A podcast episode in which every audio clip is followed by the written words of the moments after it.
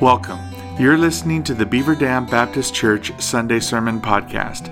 If you would like more information about Beaver Dam Baptist Church or have questions about today's message, please visit us on the internet at www.bdbc.org.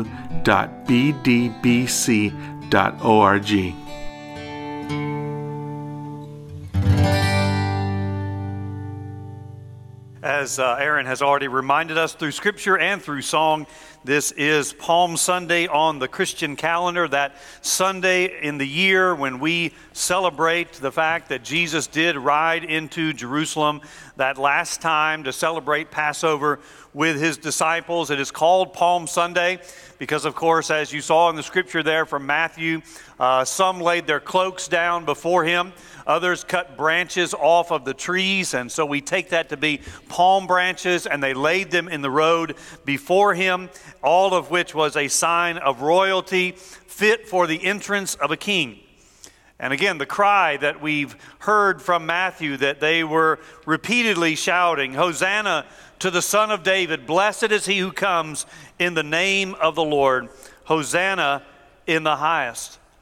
And then from that Sunday until the next Sunday, when we celebrate Easter, the resurrection of Christ, there were, of course, a lot of events that took place the crucifixion and the resurrection, the culmination of that week, and we will strive to highlight some of those, especially on Thursday night, as we gather together for this uh, last hour service at 6:30.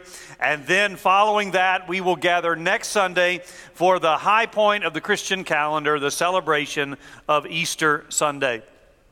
But this morning, I do not want to focus our attention on the last hours of Jesus' life, nor on what we might consider to be the last occasion where he showed himself and told himself to be the Messiah. Though, of course, even their shouting of praise to him was misunderstood because they did not know what kind of Messiah he was and is. But instead, I want to turn our attention to what is perhaps the first time in his ministry where he clearly told a crowd that he was and is the Messiah. Now, to do that, we have to travel 65 miles north of Jerusalem to the small town of Nazareth. You've heard of that town because it is the town in which Jesus came from. Mary and Joseph were residents of Nazareth. They were forced to leave to go to Bethlehem for the census. We go over this every Christmas. And so Jesus was born in Bethlehem, but his parents were from Nazareth. And after a brief time fleeing in Egypt, that is where Jesus returned and where he was raised. But we're not going to talk about his childhood this morning because actually we don't know very much about those formative years, those early years of his life. Instead, we are going to talk about an incident that took place at the very early times of his ministry. So picture the scene with me. Jesus, by now, has been ministering for a brief period of time, maybe even upwards of a year throughout Galilee and Judea. He had performed some miracles at Capernaum, he had changed the water into wine at the wedding in Cana. And word of all of this has gotten back to his hometown of Nazareth. And now he is going to return for a visit. And so you can just imagine the buzz on the city streets. This hometown boy who has gone off and done all kinds of miraculous things, he is coming home for a visit. Everyone is talking about it, and now they are anticipating his arrival. So when the Sabbath rolls around, everyone knows that Jesus is going to be in the temple on that Saturday, and so they want to be there as well. Perhaps he will share some words of wisdom. Perhaps maybe he will even heal some of their diseases like he's done in these other places. And so the temple or the synagogue that morning is standing room only. There are people everywhere. And a hush falls over the crowd as Jesus stands up to read. Standing was the customary position in which to read, which is why some people do still stand when the Word of God is read in churches, though interestingly enough, they would sit down to teach, which most people do not do today. And so it's just a cultural tradition. But Jesus stood up to read in the synagogue. He was handed a scroll. That scroll was from the prophet Isaiah. Jesus opens the scroll and he finds Isaiah chapter 61. And this is what he reads The Spirit of the Lord God is upon me, because the Lord has anointed me to bring good news to the poor. He has sent me to bind up the brokenhearted to proclaim liberty to the captives and the opening of the prison to those who are bound, to proclaim the year of the Lord's favor. He rolls the scroll back up. He sits down. And again, I think there's a hush over the crowd. And then Jesus says these words Today, this scripture has been fulfilled in your hearing. What? Wait a minute. Isn't this Joseph's boy, the carpenter? I mean, didn't we buy something from him last year? We know his brothers and sisters. This man is just one of us. Is he really now claiming to be the fulfillment of that which Isaiah said some seven centuries before he was even born? And so a brief dialogue ensues that dialogue began with the crowd marveling at his words, but that crowd soon turned and they became angry. They drove him out of the synagogue, intending to throw him off of a cliff. So, in this first time, seemingly, that Jesus claims to be the Messiah, they want to kill him. Something, of course, we know will happen later in Jerusalem. So, Isaiah chapter 61 is our text this morning, and we are going to look at the Messiah's ministry. Isaiah chapter 61. Obviously, I'm going to read the first verse and a half again. The Spirit of the Lord, the Spirit of the Lord God is upon me, because the Lord has anointed me to bring good news to the poor.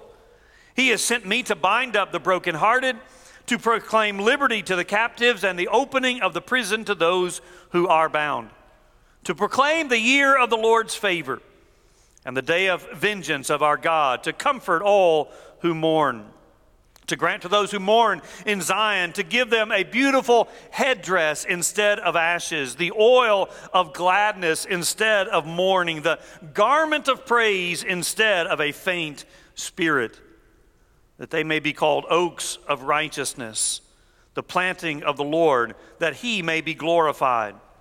They shall build up the ancient ruins. They shall raise up the former devastations. They shall repair the ruined cities, the devastations of many generations. Strangers shall stand and tend your flocks. Foreigners shall be your plowmen and vine dressers. But you shall be called the priests of the Lord.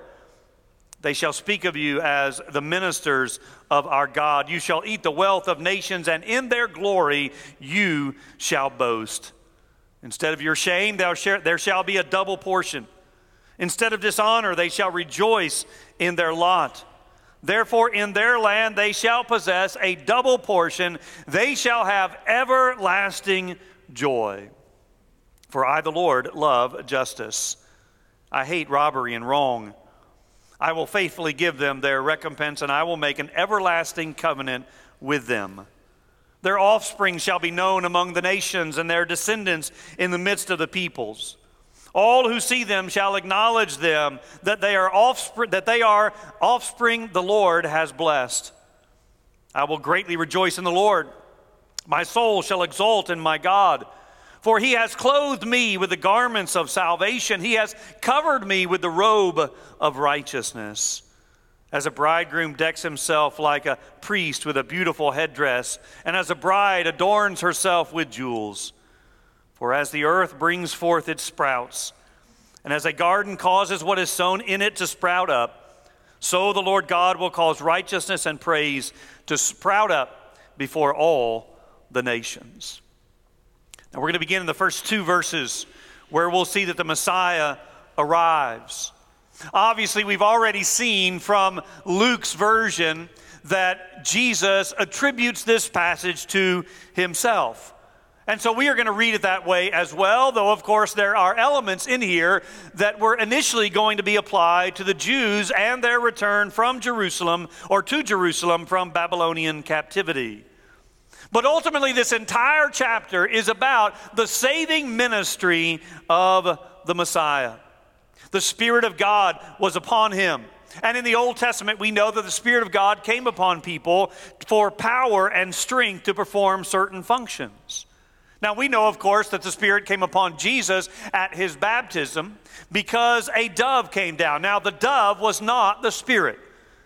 The Bible says, like a dove. And so the dove was an external, symbolic way of being able to see that the Spirit had descended upon Jesus.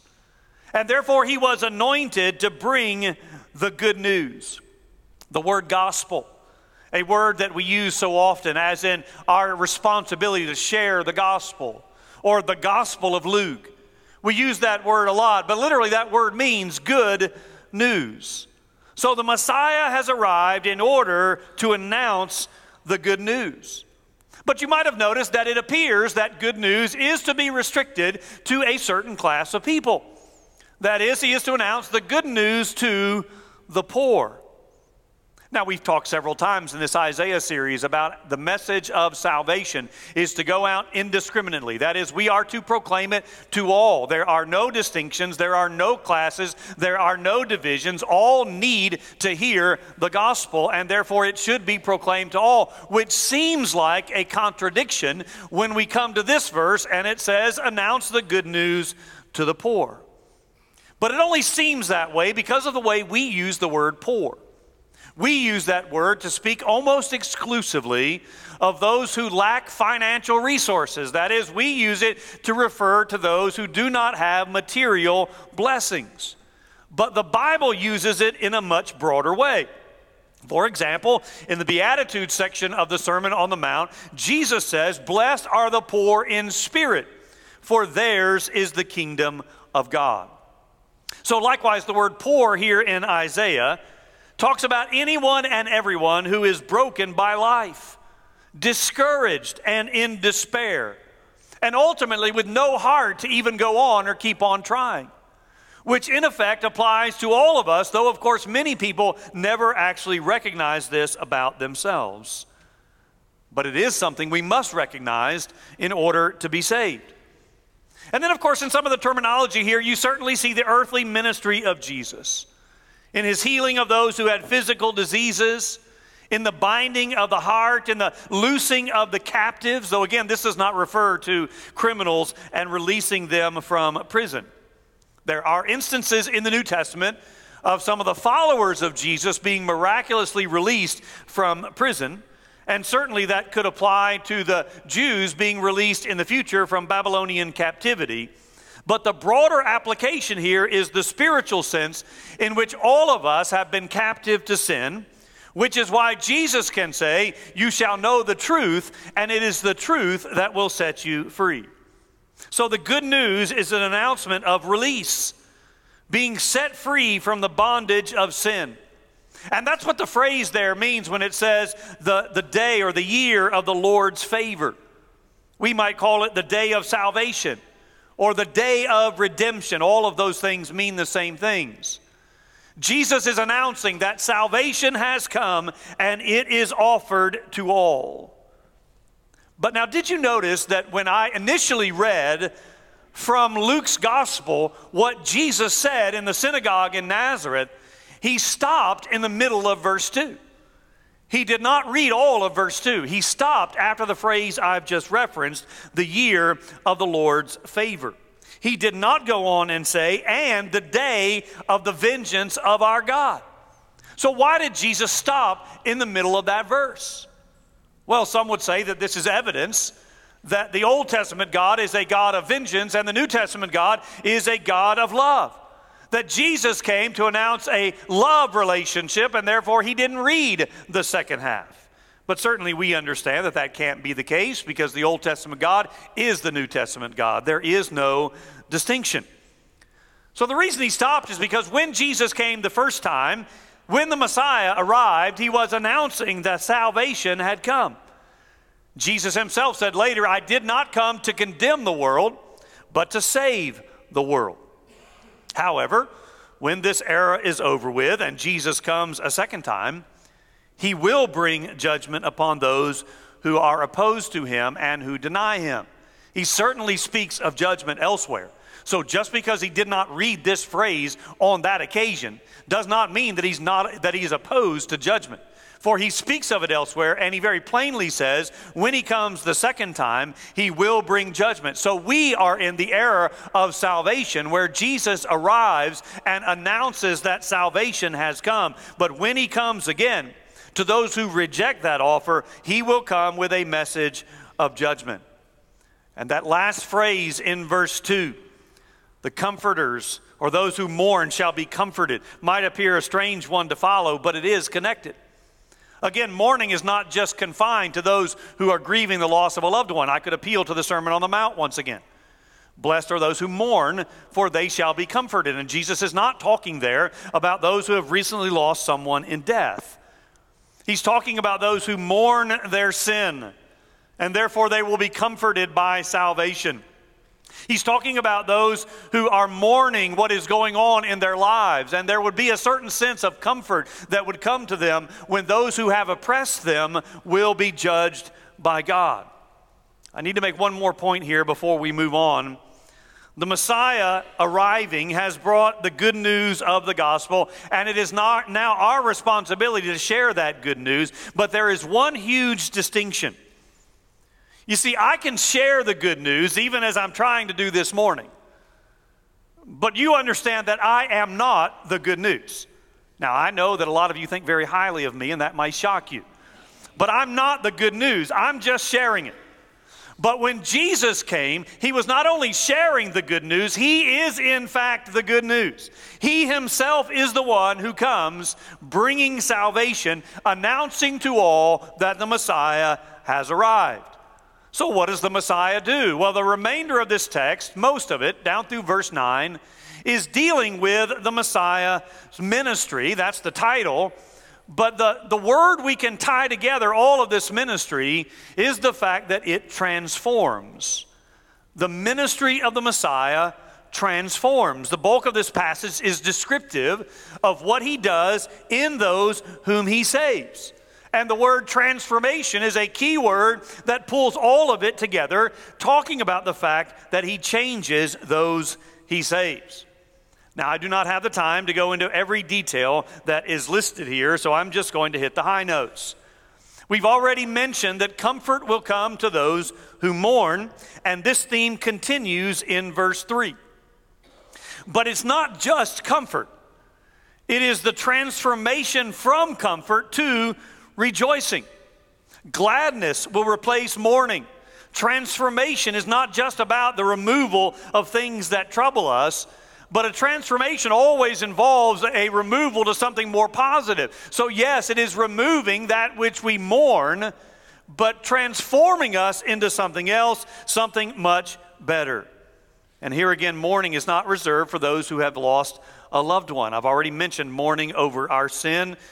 We could certainly also mourn the sad state of affairs in our world the violence, the injustice, the hatred, the racism, and on and on the list could go.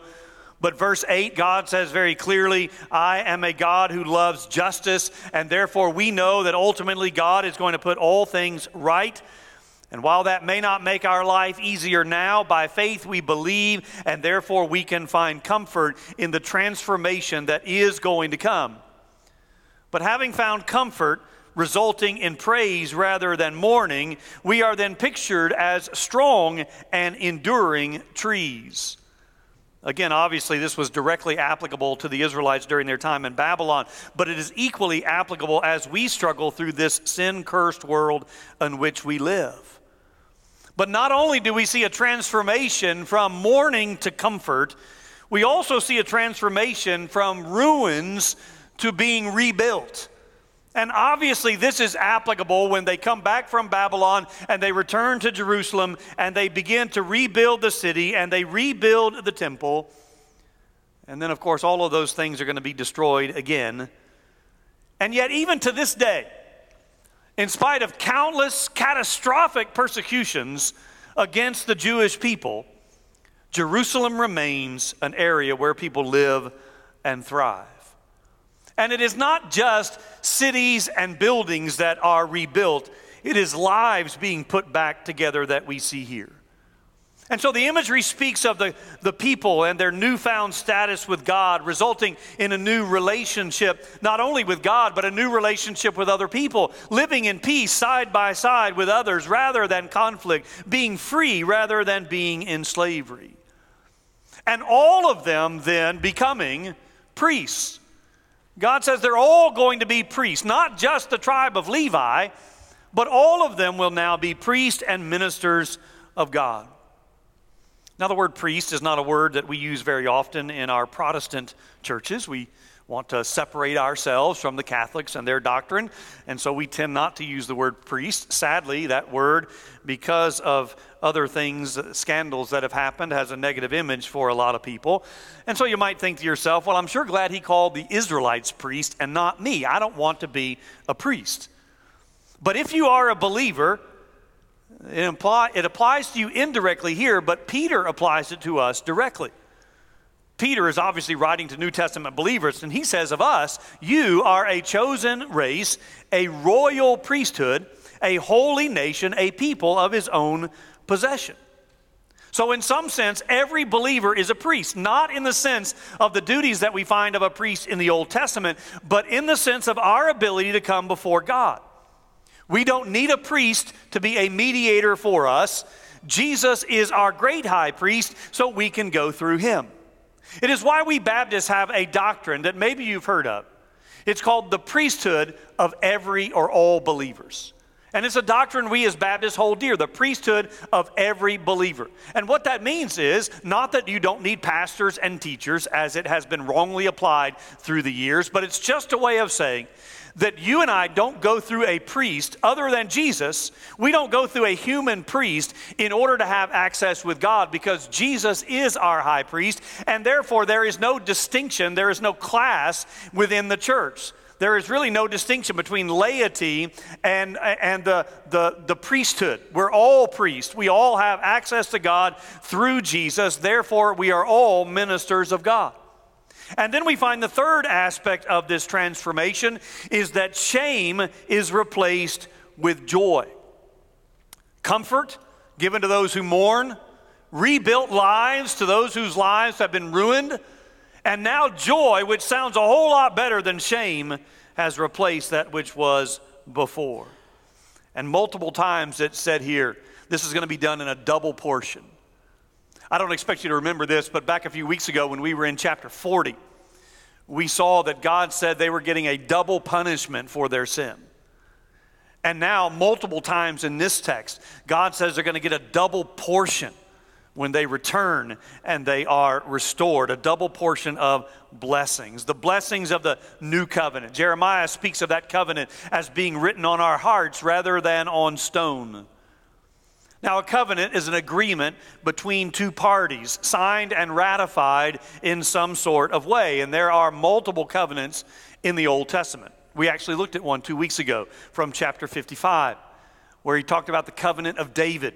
That is the promise of, of a descendant of David on the throne forever, and how the Messiah came and fulfilled that covenant, ratifying it by sitting on the throne eternally.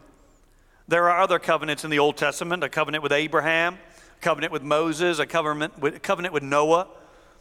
But the trouble with all of those covenants is that the people always broke them. But this new covenant will be an everlasting covenant, one which will not be broken because the terms are everlasting, because God is going to see to it that it remains, resulting in Israel being known the descendants of Israel being known and their distinction evident to all. Meaning that people will know that God has blessed them, and as a result, they will be attracted to coming to God themselves rather than serving their own useless gods. We are made to be mirrors. That is, God has saved us in order that through us He might glorify Himself, that people will look at us and see the blessings of God and praise Him as a result. Think about this for a moment. Where are all the ites that we read about in the Old Testament? You say, what's he talking about? The ites. You know those, those people in the Old Testament that you skim over their names because you don't know how to pronounce it? And even if you do know how to pronounce it, you don't know who they are. The Jebusites, the Perizzites, the Girgashites. Did I say that one wrong or something? I don't think I did, but you think I did. Now I don't know what the other ites were. The Hittites, the Amorites. Where are all these people? They're all gone, having been either absorbed into other nations or extinguished altogether. For that matter, where are the Assyrians and the Babylonians? The two nations that conquered the northern and southern kingdoms or nations of Israel. They too are no longer around. They are mere footnotes in history. And yet, here we are, after all of these years, still talking about Israel and the Jewish people, in spite of the horrific crimes committed about them through the, committed against them through the centuries. Reminding us that it is God who determines what nations, and it is God who determines what peoples continue and which ones disappear into history which means our faith must be in God and not in anyone or anything else. Likewise, it is God who establishes the church. It is God who calls his people, and it is God who is building us, his people, into a kingdom of priests. I hear people bemoaning sometimes and saying things like, you know, this just might spell the end of the church. I mean, if we keep going in this direction, or if this law passes, or if this person gets elected, the church might cease to exist. Now, I am not saying that, that we will not face persecution, maybe even severe persecution, in a country where most of us thought it would never happen. And neither am I saying that the people we elect nor the laws that they enact are not important. They certainly are. But I remind you that Jesus told Peter, I will build my church, and the gates of hell shall not prevail against it. Now, that does not mean that individuals, individual churches will not close. They do, and they will continue to do so. But speaking of the overall church, Jesus has promised that it is going to continue. There is no political party, there is no unlawful law that can change that. And we are reminded of that when we see that the Jewish people have continued and all of these other nations that surrounded them are long gone.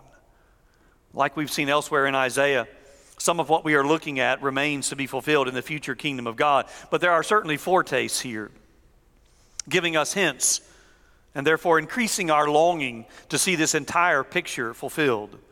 By faith, we trust that God made these sweeping promises, and therefore He will one day bring them to pass, where all of our mourning will be turned into comfort, all of our ruined lives will be rebuilt, and all of our shame and dishonor for the sin we've committed will be transformed into joy as we praise the one who made it all possible.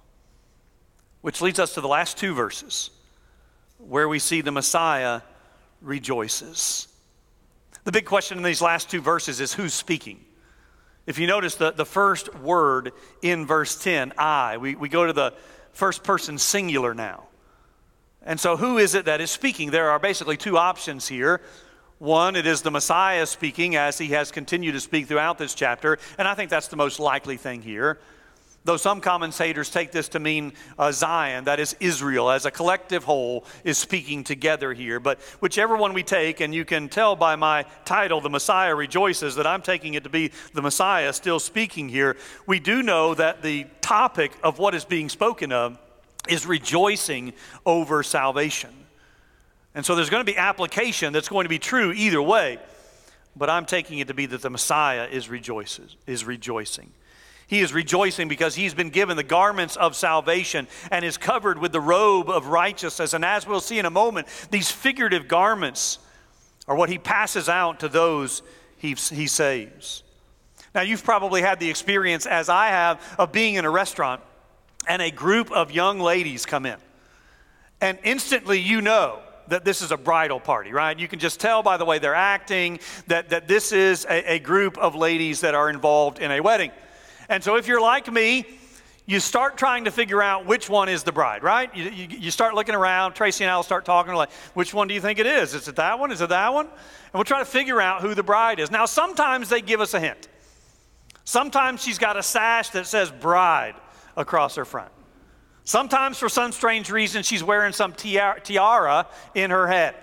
Or maybe she's got a t shirt on that says bride, and all the other girls have a, a, different shirt on. And so we try to figure out who the bride is. But now, when you come to the wedding, there's none of that, right? I mean, nobody at the wedding is guessing who the bride is. There's, there's no conversation at the wedding as to which one of these ladies is the bride. It's clearly not any of the ones that are in the hideous dress that the bride has picked out to further make her stand out from everybody else. So we know it's not them. It is, in fact, the one that is in the white dress that everyone is making a fuss over. And of course, to a lesser extent, the groom is set apart because his tie is different or his cummerbund is different or, or something of that nature. The point being that the clothes are distinctive and they mark off the bride and the groom as being different from the rest. Not to mention all the great care that they go into, especially the bride, the many hours that she puts in in her clothing and her appearance getting ready for the big day. Now, none of this has anything to do with what you and I wear to church on Sunday morning. I am not about to go off on a random tangent to say that we ought to take the same kind of care in what we dress in when we come to church, because this has nothing to do with that. Instead, it is talking about far greater things, not our external clothing at all, but rather the garments of salvation. This is a pictorial way to describe the rejoicing of the Messiah over those who have been saved and the necessity of his righteousness in those whom he saves. Now, we tend to spend more time talking about the turning away aspect of salvation, that we must repent of our sins and turn away from it, and rightfully so. But as I said earlier, transformation involves not only a turning away from something, but a turning to something. And in this case, it is a turning away from sin and a turning toward Christ. And as we turn toward Christ, we are clothed in His righteousness rather than sin. Not our own righteousness, because that's work salvation, but the righteousness of Christ. And so Jesus, the Messiah, is rejoicing in the fact that he has the garments of salvation and he is giving those garments to those who accept him. And through salvation, God will cause us to grow in righteousness and praise before all the nations, even as the flowers are beginning to poke their head out of the soil and spring forth in beauty. So God's people are said to rise up in beauty to glorify Him. Jesus told a parable on one occasion about a wedding that a king threw for his son. And so the king sends out the invitations, even as we would, to the, to the ones that he deemed worthy to come to this royal wedding for his son. But they do not respond. So he sends servants out a second time with the announcement that the, the banquet is ready. The time is now, and the people need to come, but the people still don't come. Instead, some of them say that they have better things to do, like tending to their own farms. And in fact, some of them actually uh, shame the servants who have invited them. Some of them even kill the servants who have invited them. And as you can imagine, this infuriates the king. And so he is very angry. And he says to his servants, I want you to go out and I want you just to invite anybody and everybody you see to come to the wedding. Doesn't matter who they are, doesn't matter what stage or, or, or section of life they're in, just anyone you see on the street, invite them to the wedding. And as you can imagine, the wedding hall is now filled to capacity. There are people everywhere.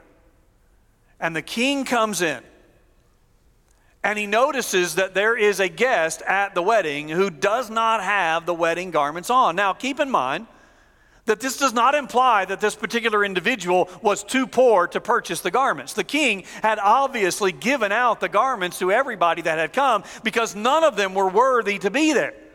And so the king had distributed the garments to everybody, but for some reason, this one man, evidently in outright rejection, had simply said, I do not want the garments, and refused to wear them. And so the king had him removed from the wedding. Now, again, that's a parable. So it's really not about a wedding at all, because the parable begins the kingdom of God is like. So the story is told to tell us something about the kingdom of God. And what it's told to tell us is that everyone in the kingdom must have the proper garments. And those garments are freely provided by the king, they are the righteousness of Christ. But if you refuse those garments, there is no room for you in the kingdom. But if you accept those garments, you are freely part of the kingdom. So the invitation has gone out. The banquet is ready. The question is are you going to put other things aside and come to the kingdom, or do you simply have better things to do? Let me pray. Father, we thank you for the free gift of salvation. That the Messiah has arrived, announcing the year of the Lord's favor. That the invitation has gone out to any and all that Jesus saves and that he does so through his work on Calvary, which we will remember this week. Lord, I pray that we would freely accept your garments of salvation, the righteousness of Christ, rather than try to earn our own way or work our own way, that we would, we would accept what you've provided and rejoice in your salvation. I know that many listening or watching have already done that. And so I pray that this would be a week where we are reminded of all you went through in order to save us. And that we might gather again next Sunday, rejoicing in our risen Savior who saves. Is my prayer in Jesus' name. Amen. Let's stand and sing and you respond.